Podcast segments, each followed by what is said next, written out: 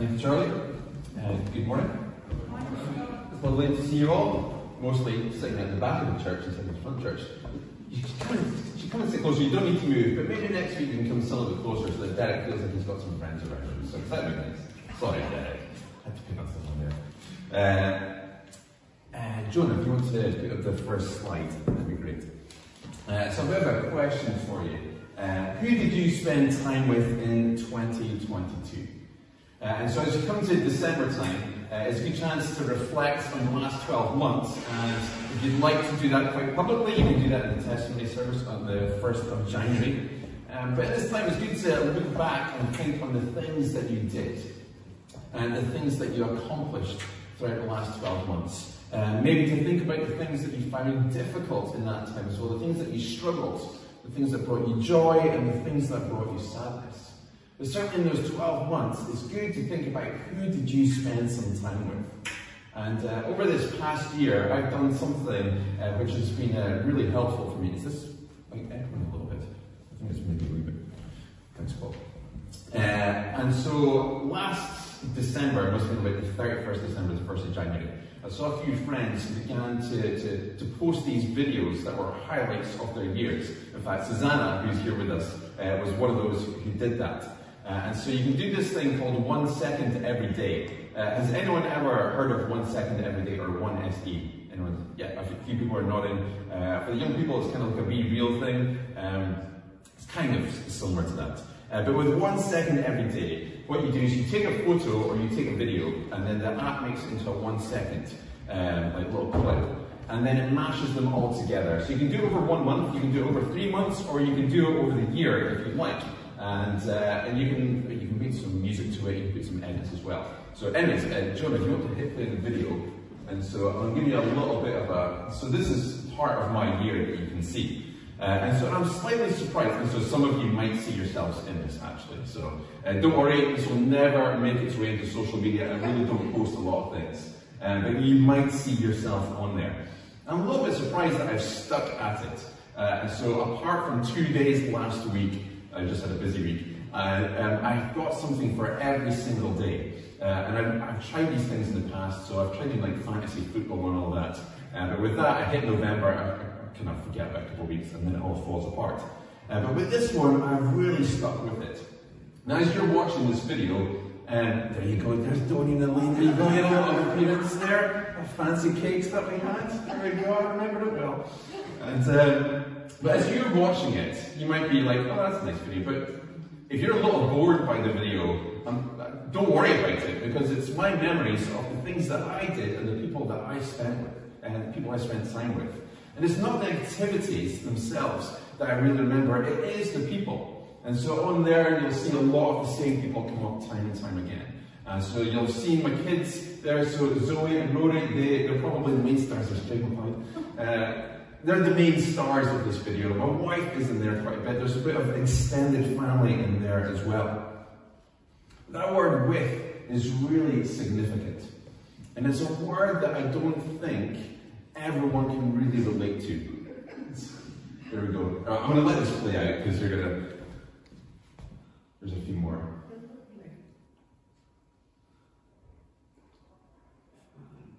Some days you have no idea what to do. Back in January, I didn't have time for a day, so I took a one minute video, one second video of my washing machine. There you go.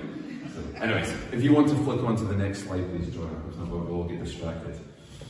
Now, the word with is significant. When used in the context of people, it's just something that people uh, struggle to relate with. And so on the screen, you can see there some stats uh, about loneliness in Scotland.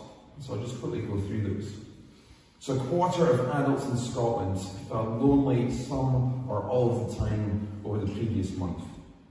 The next one, more than one third of adults in Scotland, so it's about 39%, say they would never admit to feeling lonely.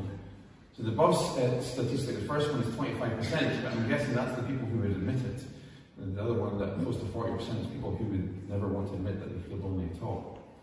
And the last one, almost one in three adults in Scotland uh, said feelings of loneliness made them feel worried or anxious. The word with is really important. There's something of the joy that we have in this place this morning together that we are with one another. We gather here as family together, as part of God's family. If this is your first time here, if this is your hundredth time here, know that you are welcome and we're glad that you are with us. During Advent, we take time to focus on the different names and that Jesus is described by. And we find one in the passage this morning.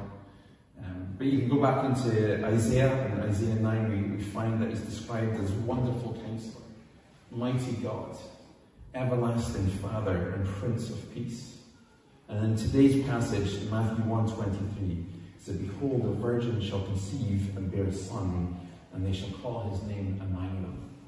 These names are really important because they tell us so much about who Jesus is of why we are here today, of who we are here to worship.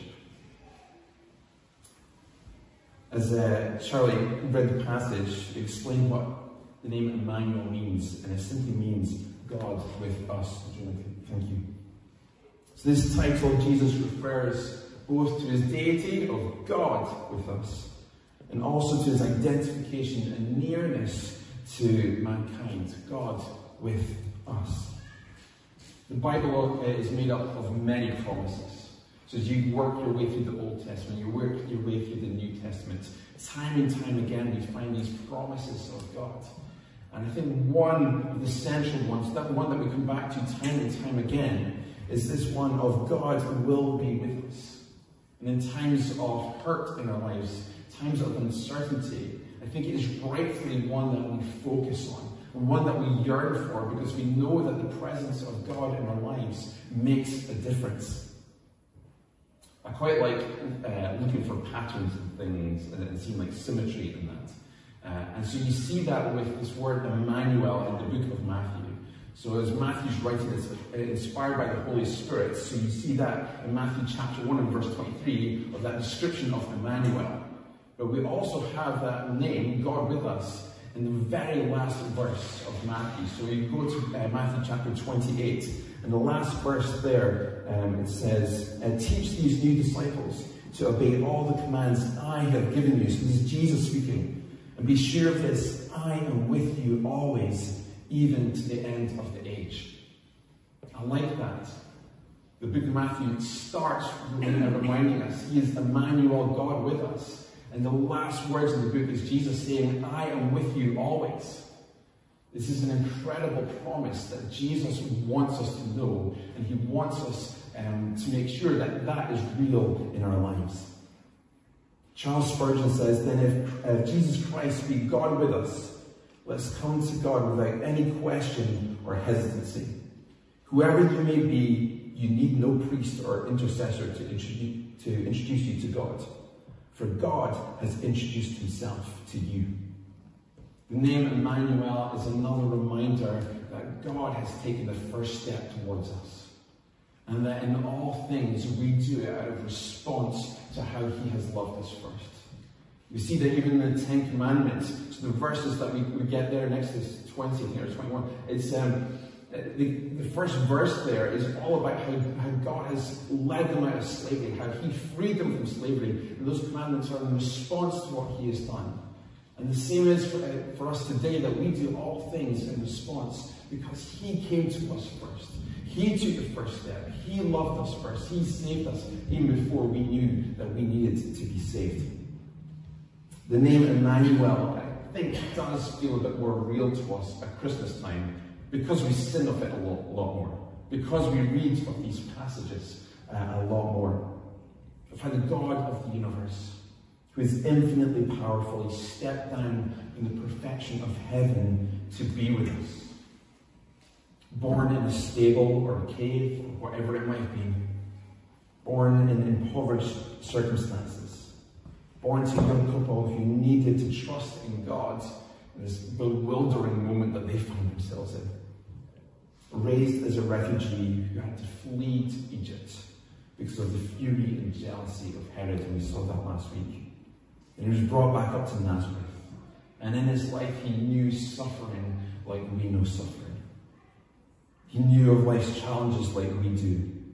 And in all of this humility, he came to be completely transformative in the lives of those who trust Him. God is with us. But what does that really mean in our lives? What does that mean? So God is with us. And we could probably stand here for hours and each of us could say in our, in our own experiences, oh, this is what God means, God with us means to me. Um, I just want to, to highlight a few of them. And so, Jonah, if you'd be able to pop on. I'm really sorry, my, my, slides did look really pretty when I put them together, but on the screen at the moment they really don't. So, but hopefully you can still read some of that. So, God with us to save. So Zephaniah 3.17 says, The Lord your God is with you. He is mighty to save. He will take great delight in you. He will quiet you with his love. He will rejoice over you with singing. Jesus came to be with us first and foremost to save us. You see, we have this problem of sin in our lives. The wrong things that we do, we keep messing up. So we have this sin in our lives and we have this holy, perfect God who cannot be in the presence of sin. And so there is this separation between us. And what Jesus came to do is he came to be with us. He came to bridge that gap so that we could be reconciled to God, so that we could be forgiven, so that we could be in the presence of God forevermore. There's nothing that we can do to bridge that gap. There is no power, there is no words, there's no action, there's no deeds, there's no influence, there's no wealth. There's nothing that we can do in ourselves to bridge that gap. Jesus is the only one, and that is what he came to do. And he did that on the cross, and we've reflected on that already with Charlie. He did that on the cross. For that sin that was separating us from this holy and perfect, all loving God the cross, he defeated that sin that was separating us. Jesus came to save us. Second of all, God with us for relationship. Revelation 3.20 says, Behold, I stand at the door and knock. If anyone hears my voice and opens the door, I will come into him and eat with him, and he with me. This verse in Revelation is a beautiful reminder of that this is about relationship. He didn't just came to save us, to give us a certain status so that we could have this relationship. He wants relationship with us. He wants to spend time with us. And I love this picture of this table and eating around the table, having dinner together. In fact, there's a number of like micro churches that have popped up around Scotland over the last few years, and they do everything around the table because they realize how relational that is when we have meals together. But we sit together, we eat together, we build friendship, we build trust, we get to know one another, we share the joys of life, we laugh together, and we support each other in the hard times. Around the table, eating together, it's a place where not only our physical needs are met, but our emotional and spiritual ones as well, as we spend time abiding with God, communing, reflecting, praising Him for who He is, and taking time in His presence, taking time to build relationship.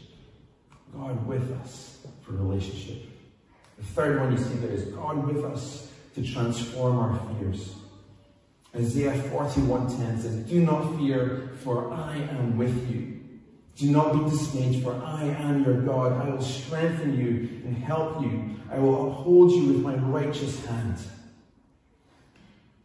It is a sad part of life, but we are all pretty much guaranteed that we're going to have hard times. I don't know anyone who hasn't had some sort of struggle in their life maybe having lost a job, or gone through some ill health, maybe some breakdowns in relationship. And in all of those things, we pray that God would transform them. We pray that He would heal. We pray that He would come and restore relationships. But in them, there's this wonderful knowledge that He is with us to comfort and to love. Whatever happens, we need not fear because the infinitely powerful God of the universe hasn't abandoned us. He hasn't forsaken us. He is there. He's listening. He's comforting. He's reminding us of His love. I heard something earlier this year, and I might have shared this here already, but I can't remember, so I'm going to share it again. Um, and it's, it's just a, it's a bit of a throwaway line, but has really stuck with me. And it was this Christians at the least shouldn't panic. And the more I thought about it, I was just like, I think there's something in that. And there's things that can happen in our lives constantly, and we can easily panic in them. But if we believe in who God is and that He is with us, I'm not saying that sometimes we're not fearful. I'm not saying that times that we're not anxious and that we worry. I think we do that. I know because I do that. But there's something about trusting Him so much that we don't panic. Fear is, I don't want something to happen. But when we have God with us, we should be praying that that's transformed into, I trust God in whatever happens. He grants us peace. John 14 says, Peace I leave with you, my peace I give you. I do not give to you as the world gives. Do not let your hearts be troubled, and do not be afraid. Peace is not the absence of something. Peace is the presence of God. So many of us have gone through hard times, and I can look out across this room and I can see it. And some of you are still going through some extremely difficult times. I pray that you know the peace of God as you know of his presence in your life. Keep going, God with us to guide, discipline, and protect. So Psalm 23 4 says, Even though I walk through the valley of the shadow of death, I will fear no evil, for you are with me. Your rod and your staff, they comfort me. There's this idea of like God with us can sometimes feel like it's not real. It can feel like, oh yeah, that's something we're talking about again in church. I love that in this, when David is writing it, he says, You are with me. It's such a personal thing to him. And what more for us all to get to in our lives where we constantly say, You are with me, God. I know that you are with me. That is my experience, that you are with me. And David goes further. He speaks about the rod and staff, the rod that he's used to defend, to fend off predators, the staff that is used for discipline, to protect the sheep. This rod and staff are these um, markers that he is very much with us and at work in our lives. Discipline is not something we really like in our lives. I think if we're honest with us, I feel like I have to discipline my kids a lot of the time, um, and I'm not too sure they really like it. But there's something really important in it, and it shows that I love them. In Hebrews 12, it says, My son, do not regard lightly the, dis- the discipline of the Lord, nor be weary when reproved by him, for the Lord disciplines the ones he loves. As God is with us, He's there to guide, He's there to discipline, and He's there to protect. Next one, again. God with us for strength. Joshua 1 9. This was also in Isaiah 41 verse, but I'll read another one. Have I not commanded you, be strong and courageous? Do not be terrified, do not be discouraged, for the Lord your God will be with you for uh, wherever you go. In his presence and with the power of God within us, he gives us the strength for each day. Give us this day our daily bread. And I think a lot of that is the strength to face that day. Galatians 6 1 says, Be strong in the Lord and in his mighty power. Some days we face, and they just are incredibly difficult. But God's not looking down and saying, just get on with it, come on. He's saying, I'm giving you what you need for that day. I am with you, and you're going to stand in my strength. And with that, it's not only does he give strength, he gives counsel, he gives wisdom by the Spirit who lives in us. Next one, God with us is our refuge. Psalm 46 1 God is our refuge and strength, an ever present help in trouble. In his forever presence, he is our refuge. I think that word refuge, we probably need to think about that a bit more. And So I'm just going to give a quick thought, but it's not something I've really completely thought through myself.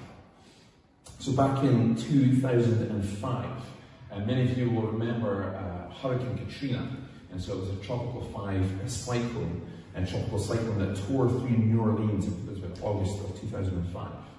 As it tore through New Orleans, it caused $125 billion worth of damage, and it took the lives of 1,200 people. People were left devastated. They had nothing. They had no houses, they had no clothes, they had no food. And in response to it, the mayor of New Orleans, he was criticized for calling people who fled the place refugees. He was criticized for it. To many, it seemed an offensive term that they wouldn't accept. I think in this verse of where we call that He is our refuge, does that not mean something for our relationship with God? Of how we should posture ourselves as a refugee? You think in a refugee, they are reliant on someone for absolutely everything. They are maybe coming from war-torn countries and going to somewhere where they need someone to provide shelter, someone to provide food, someone to provide clothing, someone to provide all the life-giving sustenance that they need in life. Is there not something for us to learn in that? For how we posture ourselves before God? God is with us because He wants to provide for us. And we need to lean into that more and more and more. And the last one, God with us forever. Romans 8, 38 39 says, For I am convinced that neither death nor life, neither angels nor demons, neither the present nor the future, nor any powers, neither height nor depth, nor anything else in all creation will be able to separate us from the love of God that is in Christ Jesus our Lord. Because God instigates this, because it is God with us, He'll never leave us. If this was based on us, this would not go so well. But this is based on God. It is based on His faithfulness. It is based on His love. And so we can never be separated from God with us. As I said a few moments ago, we could probably go around this room and we could probably uh, we could double, triple that. That's just a few things of what it means for God to be with us. But it begs the question do we live life with God? Put the next one up, please?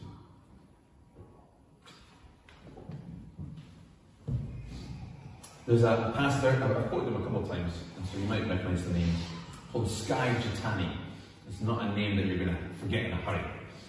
And Skye Jethani, he's a, a pastor and an author in the States, uh, and he is he's written a number of books. They're brilliant books. If you're like, I really like a good Christian book to read, go find a Skye Jethani one. They're really good. And he wrote one called With about eight or nine years ago. And in it, he reflects on our relationship with God and he identifies four ways we default to in our relationship with God rather than with. And so he, he is labeled as life under God, life over God, life from God, and life for God. And in each of those, I'll explain in a second, we overemphasize something to the point of where we forget that this is life with God. About relationship with Him. So let me go through each of these. So life under God. This disposition is based around living under divine rules to avoid calamity and to win favour. If we follow all of God's rules and commandments, then God has to bless you. It's based on cause and effect. If I give well, if I serve well, if I act in certain ways, then I put God in my debt and He has to respond in favour towards me. There's an emphasis on external and visible actions, but it doesn't examine what is going on in our hearts. The Pharisees seem to do the right things, but Jesus says, These people come near to me with their mouth and honour me with their lips, but their hearts are far from me. Do we live life under God? Simply following rules in the hope of gaining some favour. Next one, life over God. A life over God position, we fully accept there is a God. We use the teaching of the Bible, but not to relate with God, but simply to find instruction for life. In a world where there is a self-help book for almost anything you can imagine, the Bible is thought of in the same manner. is seen as a divine instruction manual, a resource that can be called for principles that can be applied to any situation in life, rather than a vehicle for communion with our almighty, loving Heavenly Father. We look for and apply for principles that we can then control. We end up with faith in God's principles rather than God Himself. Do we live life over God, simply using Him as an instruction book and looking for principles in life? The third one, life from God. We live in an age of unequaled consumption. So, according to the New York Times, uh, we are exposed to 3,500 desiring inducing advertisements. Not every year, not every month, not every week, but every day. It's quite a statistic. And there is a danger that this seeps into our relationship with God. A consumer lifestyle tells us our value is placed in how happy we feel, and obtaining, obtaining more can increase our happiness. This us at the center of the story and relegates God to mere provider of our every need and desire. The story of the prodigal son tells of how the son, valued by his father, could give him above his father himself. In this situation, our relationship with God is predicated on what he can do for us, not God himself. And although we may praise him with our lips, our hearts are set on what we hope to get from him. Our God, He does love to give us good gifts. And that is clear in Scripture. But those gifts are not the objective of our relationship. When we fixate on what we can get from God, we fail to experience the peace of His presence in our lives. Do we live life from God? Placing ourselves in the center of the story, and expecting God to meet our needs and desires. And the last one, life for God. Now you might hear those words and think, uh, hold on, is, is that not what we're meant to do? However, there is a danger if our relationship is solely based on this. Our value can be so wrapped up in what we feel we are achieving or our effectiveness for God.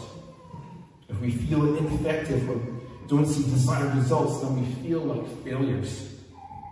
Being on mission for God becomes bigger than God Himself and our relationship with Him is a simple footnote. Yes, we are to be on mission, but we're meant to be on mission with God and motivated by the assurance of His constant love for us. Our value should be being an adopted child of His through the sacrifice of Jesus, not what we think we can do for Him. Do we live life for God, identifying ourselves in achievements than being his child. Let me just quickly summarize those I realize I've given you quite a lot there in a very short space of time. Do we live under God, simply following rules in the hope of gaining favor? Do we live life over God, simply using Him as an instruction book and looking for principles in life? Do we live life from God, placing ourselves in the center of the story and expecting God to just simply meet our needs, our desires? And lastly, do we live life for God, identifying ourselves in achievements rather than being His child? So I, I read that book about five or six years ago, and I found it extremely helpful. And so that's just a, a little bit of a summary of trying to summarize a lot into a very short space of time there. Uh, it's a fantastic book to get, and uh, I highly recommend it. And I think, sadly, for those four things, we maybe don't always live as one of those, but there might be seasons of our life where we do. We need to ask ourselves those questions. Jesus, Emmanuel, God with us, came to dwell with us and to have a relationship with us. So Skye Jethani gives three quick points for us to reflect on to have life with God. And uh, Jonah, you can hit the next slide. So a united treasure of experience to unite it. To be fully with God, we must first be united with Him. And that, as we've said already, has been done by Jesus on the cross of Calvary for all of us. With the barrier of sin and death removed by Jesus on the cross and sacrifice, the way has been opened for us to be reconciled to God, to be united with Him. And all we need to do is to trust, to surrender, and to follow. And so, for each of us in this room, I don't know everyone in this room. If you don't know Jesus, if you've not given your life to Him, if you've not put all your trust in Him, surrendered to Him, decided to follow Him, my prayer is that this Christmas, this season, why not today, that you would choose to give your life to Him. To have life fully with God. Not settling for one of those four principles before, one of those four defaults, but choosing to have life fully with Him. Jesus came to save, He came to have a relationship, He came to unite us back with God. You don't know Jesus yet, if, you, if you're at all uncertain if you have this relationship with God, please come and speak with one of us at the end of the service. We would love to spend that time with you, to pray with you, and just to chat more about what means that is full life of God with us. Second of all, treasure. What do you treasure most? What is the goal and desire of your life? What would you give everything to possess? Throughout Scripture, we see people who are genuinely interested in Him and others who are interested in what Jesus could do for them. Do we truly desire Jesus, knowing Him, or do we see Him as a ticket to heaven? A simple way to try and avoid hell. Someone who can help us simply when we're struggling. Do we treasure the living, supreme, loving, powerful, omniscient, omnipotent, omnipresent, caring God of this world who knows you, who knows your sin, and despite that, he loves you so, so much. What do you treasure most in this world? And the last one, experience. To enjoy a new car, you simply can't just want one and then buy one. To enjoy the car, you need to drive the car as well. We're not merely saved for eternity, we're saved to enjoy life with God now. We've been many gifts by God to do that, reading His words, of worship, seeing His work in creation, prayer, and the gift of the Holy Spirit. In this, He has given us all that we need for a life of communion with Him. Communion with God, as I said earlier, is to abide with Him to walk with him each moment of the day, of the day, to desire his closeness. Communion with God isn't something that we just schedule into our lives. It's not we just we pull out our phone and you look at the diary and you say, okay, between 10 and 11 this day, I'm going to have communion with God. It's something that we experience God with us in each and every single moment. God with us is this ongoing state of being with Him. God with Behold, the virgin shall conceive and bear a son, and they shall call his name Emmanuel. God with us. Come and enjoy that fullness of life with him.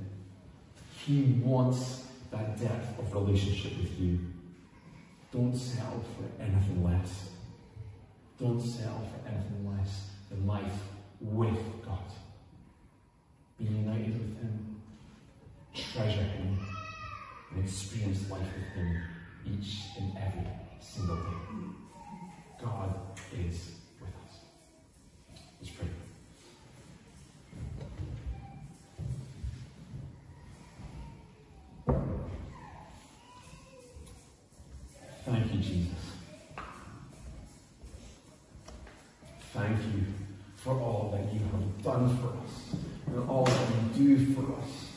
Each and every single waking moment.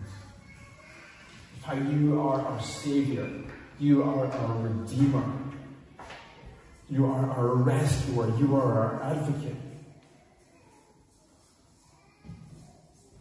We thank you that we can know that right in this moment that you are with us that you are not a God who is distant at all, but you are here present with us by your Holy Spirit. For all of us who trust in you, you are living inside of us. Thank you, God. Thank you that you've not abandoned us, that you will never forsake us. Thank you that we can know life with you. And Lord, I pray that we would choose that. Or that we wouldn't settle for anything less than God with us and us living life completely with you. We pray for your help with us. And, get your help and to show us where we're getting this wrong.